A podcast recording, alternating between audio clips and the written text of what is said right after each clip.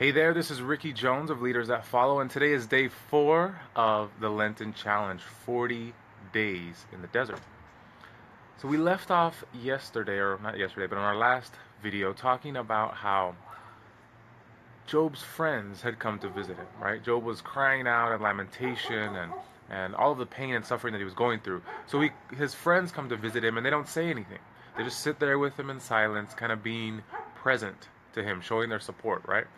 Well, today we hear from the first of Job's friends, and so I want to share a little bit of, of what his friend had to say.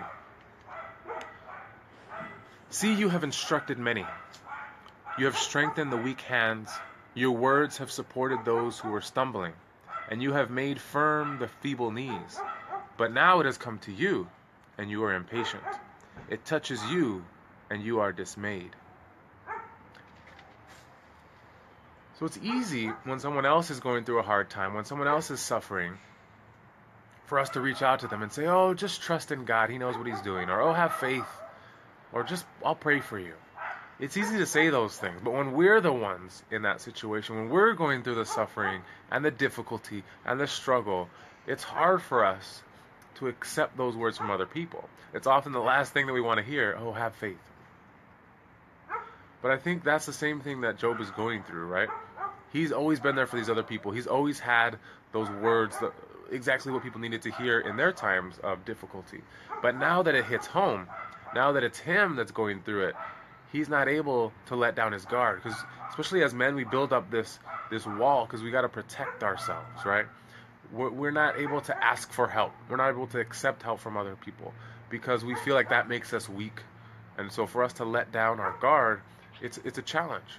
But I think that's exactly what Job's friend is saying today: is that you gotta let down that guard. You gotta be uh, humble first of all, and then you've gotta be vulnerable. You've gotta open yourself up in order for God to come in and, and heal that hurt that you're facing. So this also reminds me of the time that Jesus is in the desert, right? So Jesus is in the desert for 40 days and 40 nights. He's praying and he's fasting. And then Satan appears and he starts to tempt him and he goes after his identity. He knows where to push our buttons. He knows where our soft spots are. So when he goes after Jesus, he says, "If you are the Son of God, da da da da da."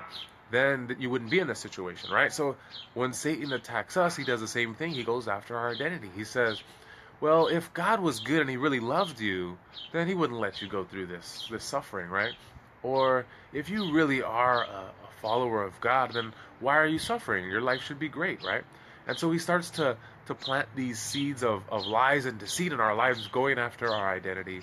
And it's that, that same idea of, of having to, to, to let down that wall. So when Jesus is hanging on the cross, he cries out to God and he says, My God, my God, why have you forsaken me? And it seems like he's kind of let the that attack on his identity uh, affect him, right? It kind of seems like he's he's feeling like God has given up on him, that God is no longer there. But that's actually not what's going on. Uh, Jesus is quoting from Psalm 22.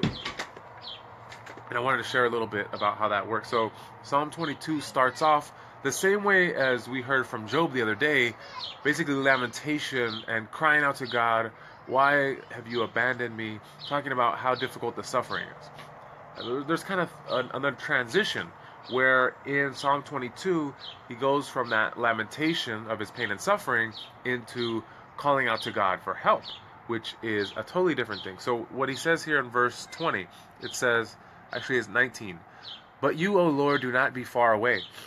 O my help, come quickly to my aid. Deliver my soul from the sword my life from the power of the dog.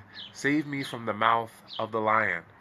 From the horns of the wild oxen, you have rescued me. So he's crying out to God now for help, saying that you have rescued me. You will come and save me. And that's different from just complaining and, and, and and being sad or, or, or upset about the situation that we're in. Now he's crying out to God for help. So there's a transition there. And if you continue on reading, it gets uh, there's another transition where he makes from calling out to God for help, and then he transitions into praising God for helping him. So he says, uh, "For you comes my praise in the great congregation. My vows I will pay before those who fear Him. and and he just goes on to praise God. He says.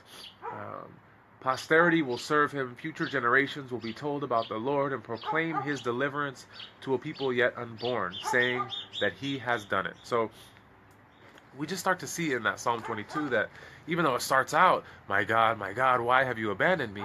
There's that transition into, okay, I'm in this difficult uh, situation, into, okay, God, I need your help, into, thank you, Lord. So there's there's that I that same uh, uh, transition that Job is, uh, has to go through, right? Because initially he didn't say anything, he still praised God, but now that he's he's really getting deep in that suffering, he calls out to God, and he's basically saying he curses the day that he's born. Then his friends come, and his friends say, "You know what? I'm here for you, but you got to let down that wall." And St. Paul says the same thing. He says, "For when I am weak, I am strong." Jesus shows us um, humility, right? For the God of the universe to die on the cross is a is a big deal. He's gotta he's gotta let down uh, himself into humility. And, and when Jesus comes, he comes with humility every time. So there's three important times that Jesus comes. First, he comes in the manger, right? Not in a miraculous display of, of glory and power, but in the womb of a woman. And then uh, when he comes on the cross, he's got to humble himself even to death on a cross. And then the third time, he comes to us now every day on the altar in a little piece of unleavened bread. Again, not in a miraculous display of, of power and glory, but with humility. And that takes vulnerability, it takes being open.